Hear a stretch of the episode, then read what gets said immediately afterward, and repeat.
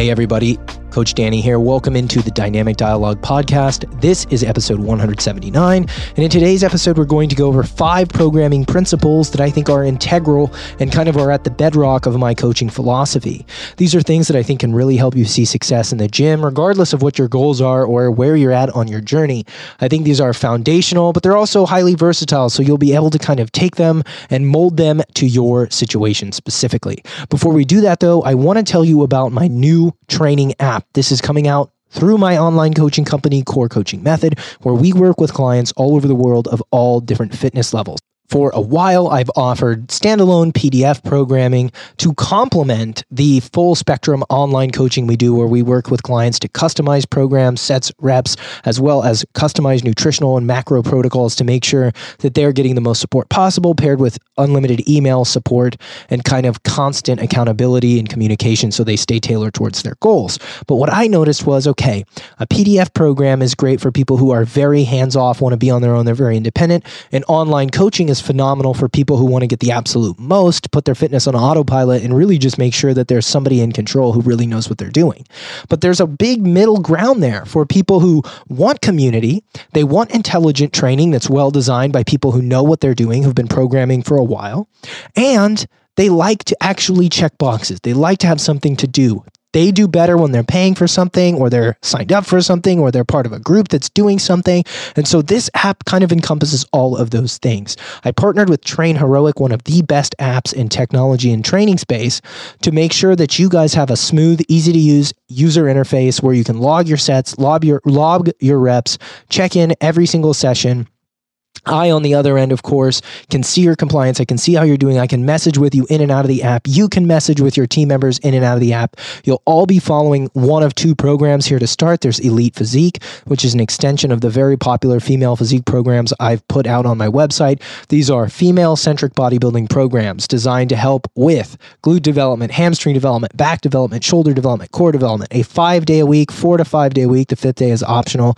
Physique specific program that every month is going to change change quite a bit. Each mesocycle or actual month long cycle will be very different, but the microcycles, the week to week training, are progressive. They'll allow you to track your reps. I can see how you're doing. The other teammates you have in the elite physique community can see how you're doing. You can message each other. You can encourage each other. You can upload videos of PRs. You can upload videos of how your form and technique are progressing. It's a phenomenal space to train and get coaching from me and my coaching team. It's not specific to you. It is a little bit more of a group coaching, but it's a phenomenal value at 37 $7 a month, and that is coming this Friday. Additionally, in conjunction with this, you're also going to have the option to train from home with our other training community, Home Heroes. Again, this isn't some jumping around, gimmicky, crappy, up and down, you know, sacrificing in every area, half-assing in every area home program. This is a really intelligently designed, compound-based program that you can do from home with very minimal equipment. All you need is bands and dumbbells, one light pair and one heavy pair of dumbbells. Now, the more you have, the better you can do. Elite Physique does use a whole gym, but if you have a garage gym, you could do Elite Physique physique too if you make some substitutions and engage with the community. Home Heroes is designed specifically for those of you training at home. It follows a four day a week, upper lower, upper lower split. So there's plenty of opportunity to get walks in, to recover. Each workout takes between 40 to 60 minutes, whereas Elite Physique takes anywhere from 45 to an hour and 15. But realistically, here, these are programs that should fit within the schedule of, I would say, most folks. So the elite physique community is generally going to be female specific hypertrophy training. I say female specific because these are the goals that I find most from my clients who are female. On the other end, Home Heroes is a little bit more global, very compound focused. It's not a bunch of jumping around. It is home strength training with bands, dumbbells, a big focus on the core. Very good for beginner to intermediate lifters who want to maximize efficiency. Maybe you're a busy professional, maybe you're a mom, maybe you don't have the opportunity to get away and train. Home Heroes is phenomenal for that. But if you're looking to take your physique to the next level, specifically in the areas of the glutes, hamstrings, core, quads, etc., Elite Physique will probably be the best track for you. And guys, those launch Friday but their big launch is going to be Monday. That's when the programs start. That's when the actual schedule starts. So on Monday, you and your team will engage, get together, and go for it, meaning the actual programming starts Monday, April 4th. So you're going to want to get in before that so you can get to know me, interact with the community, get in there, see the workouts, plan them out in your schedule. And then from there, it's just rolling. Like it's really cool. It's just rolling. Like every single week that you are in there, you're going to get programming that's progressive. But then when we move to a new mesocycle, you're going to get entirely new programming. So theoretically, you could sign up for this one time or try the free trial one time and have your training taken care of for the rest of your life. I think you guys are really going to like it. And I think it's a good segue into what we're going to talk about today, which is five programming principles that I think are really important and that are really difference makers in how I've built things for clients that I work with for hypertrophy, muscle growth, athletic potential, even just general population fitness clients. And so philosophy and kind of what I would describe as central tenant number one is don't jump around from trainer to trainer, don't jump around from program to program, don't jump around from, you know, class to class or technique to technique. Stick with something for the long haul. Don't be a flip-flopper or a program hopper a lot of what your training is going to look like, whether you're training for fat loss, for athletic performance, for muscle growth, even for just general fitness, is going to be probably quite repetitive because it's better as Bruce Lee would say, to practice one punch a thousand times than a thousand punches once. And what I mean by that is this if you don't actually get to repeat the movements, the patterns that you're, if you're a general fitness client, if you don't know how to squat, hinge, and push and pull properly, you're going to need to work on those for a while. If you're a bodybuilder, I hate to break it to you, but you're going to need to do a lot of isolation and compound work close to failure with great technique. If you're a power lifter, you're going to have to bench squat dead until you are absolutely bored as shit. If you do CrossFit, you're going to have to get really, really really good at climbing ropes. You're going to have to get really, really good at cleans and snatches. You're going to have to get really comfortable on the assault or echo bike. There are just some non negotiables. How, whatever your approach may be, even if you're just an enthusiast and you just want to say, hey, I just want to have a different workout every time you know what? You're probably going to have to get really good at mentally getting where you need to be to take on a challenge that's unique every time. So, repetition and boredom, I think, are a standard feature of effective, good exercise programming. You're going to want to see a lot of the same exercises in the same slots that they would occur across your workout. So, you have time and the ability to actually get better and focus on that central tenant that's so important in all of this, which is progressive overload. Now, progressive overload is not just important for bodybuilders. You need to progressively overload or progressively stress your tissue if you want to age gracefully, if you want athletic potential, if you want better body composition, right? All of these things are good for building muscle, maintaining muscle, maintaining mobility, maintaining strength, stuff that I think is substantially beyond the the I think general interest of bodybuilders. I think more people than just bodybuilders are interested in maintaining and developing their fitness. And this stuff, uh, this you know, boring, repetitious, proven to work, proven to be effective stuff, is substantially better than some cutesy bullshit that you see on an Instagram swipe video that somebody's trying to come up with that's creative because they think it's fun. A lot of girls that I've spoken to over the years have said, "Well, you can just go on Instagram and find a workout." Which is very true. You literally can. And if you did a different workout every day, you could probably get in great shape. But you'll never build movement, quality, strength, and muscle like you would if you gave yourself the opportunity to stick with something and repeat it.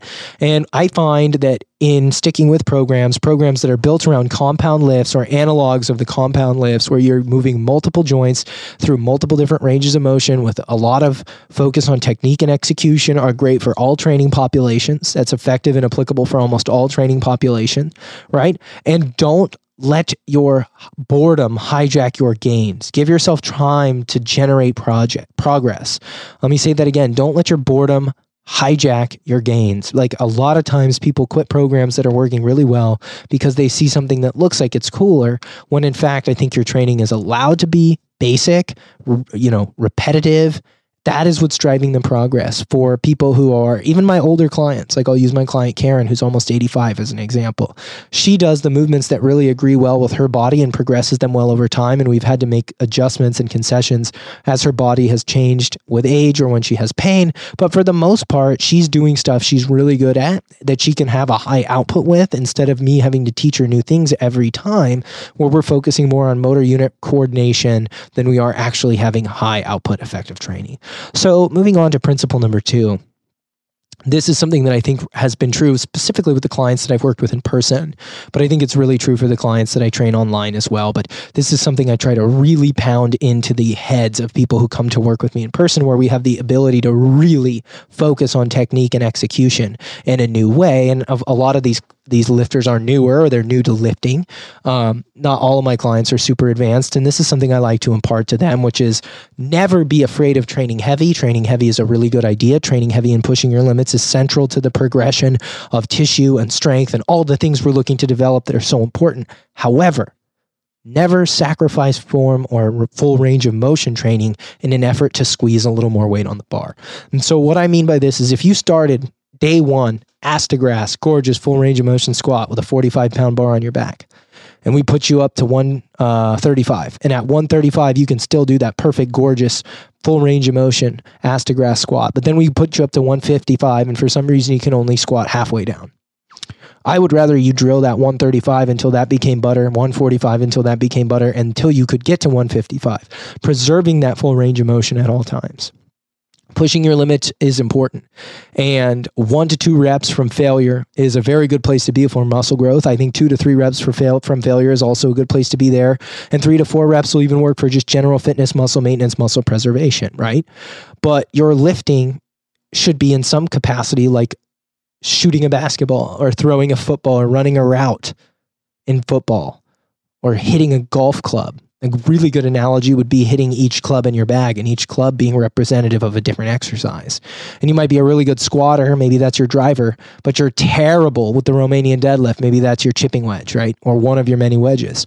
And what you've got to do is you've got to look at each exercise as an opportunity to train and execute at a really high level, rehearsing each rep and each set with the opportunity to become better at it like an artist, right? I think that's a really cool way to look at it. You're practicing different elements of your sport or your art every exercise.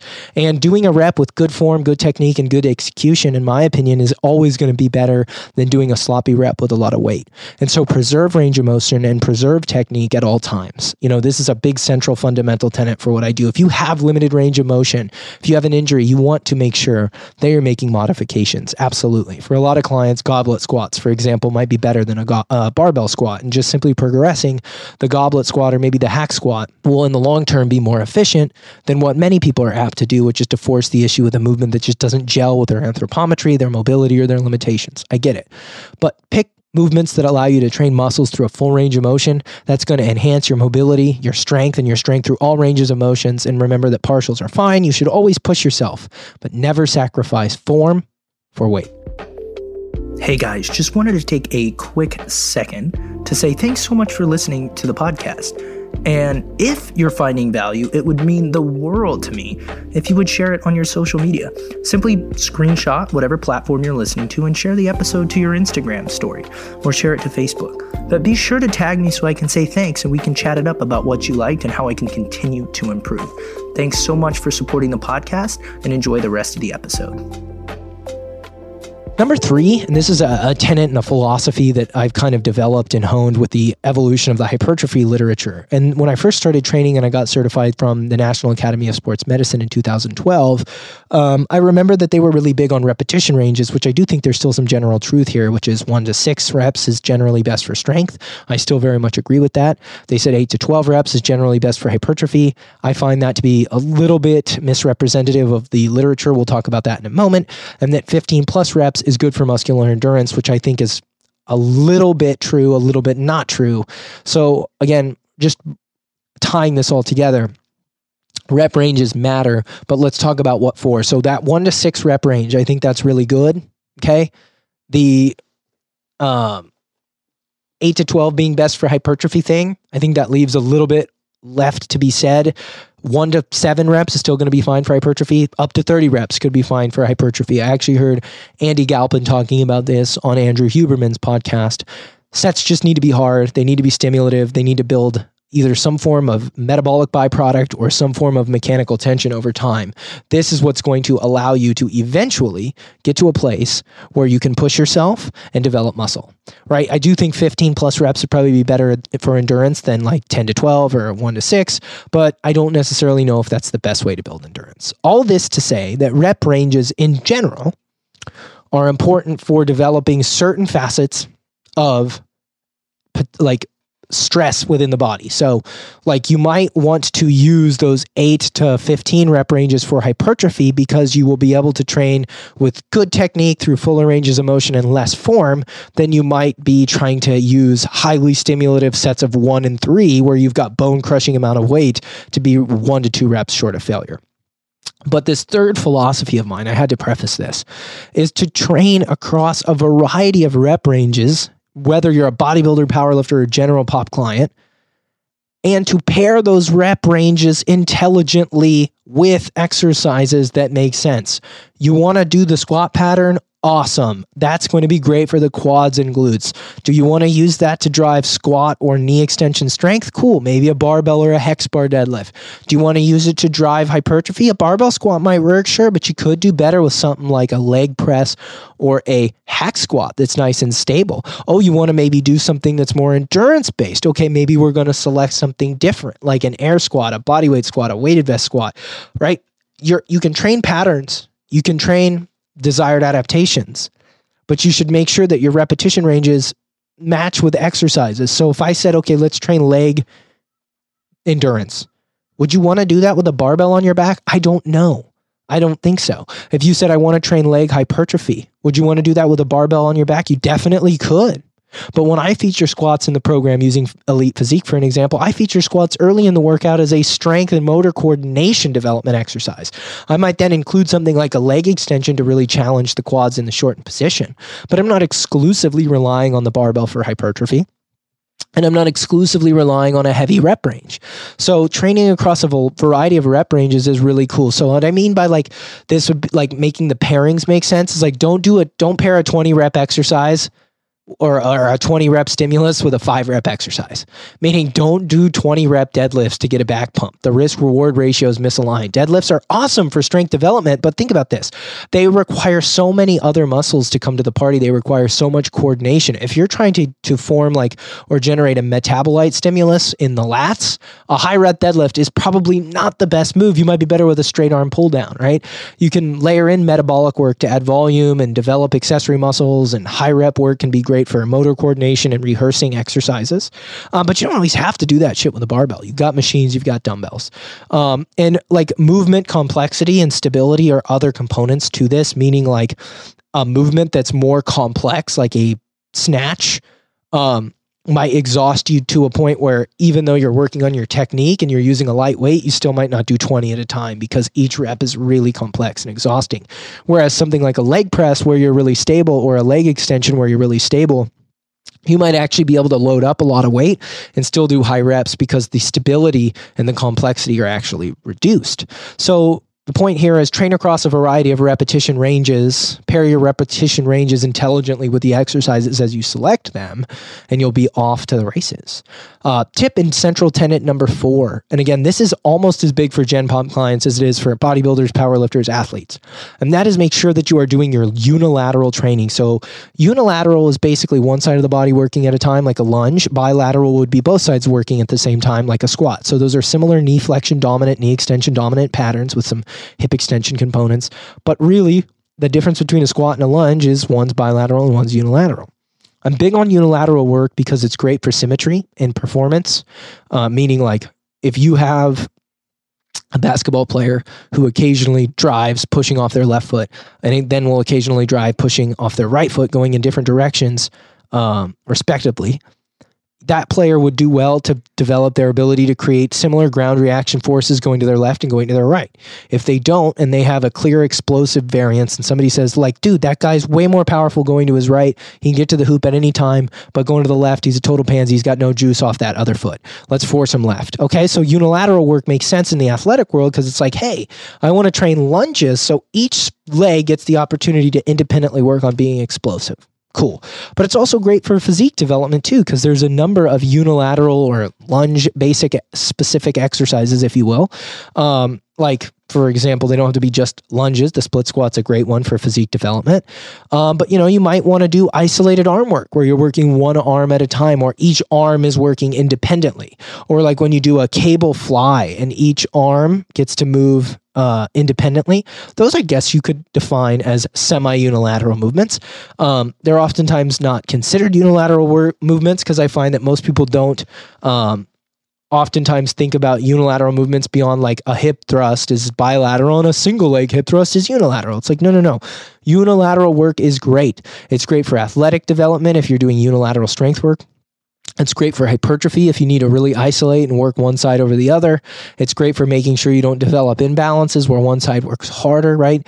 It also allows for really good nervous system stress support. Like if you're not trying to axially load everything, like if you want to do a high output leg set and you can do a single leg press or a Bulgarian split squat over like a massive hack squat, a massive barbell squat where you really can load it up, that can be good for managing stress because you could do like a heavy, heavy one arm dumbbell row that would be substantially less stressful and load your spine less than an equivalently heavy barbell row where you've got twice as much stability because you got two hands on the bar, but you got to really grip and rip um, to, to get a stimulus. So moving on to the fifth and final um, component of what I think is effective programming principles, the bedrock of what I like to do, is just remember more is not better. More exercises is not always better. More sessions are not always better. I think somewhere between three to four main exercises with three to four accessory exercises is going to be more than sufficient for literally almost anybody in almost any situation. And the more trained you get, the better you get. You can probably get away with doing less exercises per session. But the clients that I work with, I think it's interesting interesting that get the worst results of anybody are usually the clients that are training too much. Those are the ones that stay in the same place. They might be in good shape, but they're not actually able to get in any better shape because they're training beyond their recovery capabilities. If you're brand new and you're not doing anything, obviously you'd get the worst results. But like if you're brand new and you start doing three days a week, you'll get way better results than somebody who's been training for 10 years. Um, training six days a week in large part just because they're not as susceptible or sensitive to those changes. But the point I'm really getting at here is that more training volume isn't better. More training sessions isn't better. Better training is better. And you can break that down into its most fundamental component better sets, better reps, better execution, better setup. It doesn't have to just mean like I'm choosing better exercises. But literally, if you can go to the drawing board and try to optimize before you just add more shit in, you'll find that's great. Like, seriously, three to four days a week with some zone two cardio on top of that is probably all the average person needs to be in like top 10, 5 to 10% worldwide shape. Four to five days a week following like a good program for a number of years years can get you to, like, in my opinion, elite athletic potential, elite strength, or a borderline world class physique in somewhere between one to 10 years, depending on your genetics, which is insane when you really think about it. But I don't know if you ever need to train like six or seven days a week unless you are at the peak of the peak of the peak of the highest, highest levels. Um, and that's one of the things that we really wanted to focus on in the app is like, let's make sure that whether it's elite physique or home heroes, the programming is sound, it's sensible, and it's not just bringing some people up to the level that they need to be at to see results, but it's also bringing some people who are doing too much down to a level where they need to be to actually recover. And that's why the community piece is so important. Because for a lot of people, it's hard to train five days a week. They want to do six, they want to do seven, but that might very well be the thing that's holding you back. So, guys, thank you so much for tuning in and, and listening to these five principles again. They are stick with your program, stop flip flopping, stop jumping around, be okay with boredom. That's number one. Number two, don't be afraid to train heavy, but never sacrifice weight for full range of motion, well executed training. Number three, make sure to train across a variety of rep ranges, pairing exercises and rep ranges that work well together. Number four, do your unilateral work. And number five, make sure that you remember more is not better, better is better. And again, just to remind you guys, Core Coaching Method, Core Coaching Collective app pairing with Train Heroic coming out this weekend, Friday, Saturday, Sunday. You'll have the opportunity to join the app, get in the community, interact with me. This is going to be April 1, April 2, April 3 but April 4, Monday, April 4th, both of those programs start. They go live with day one. You and your teammates getting after it. Cannot wait to see you in there, and I'll catch you on the next one.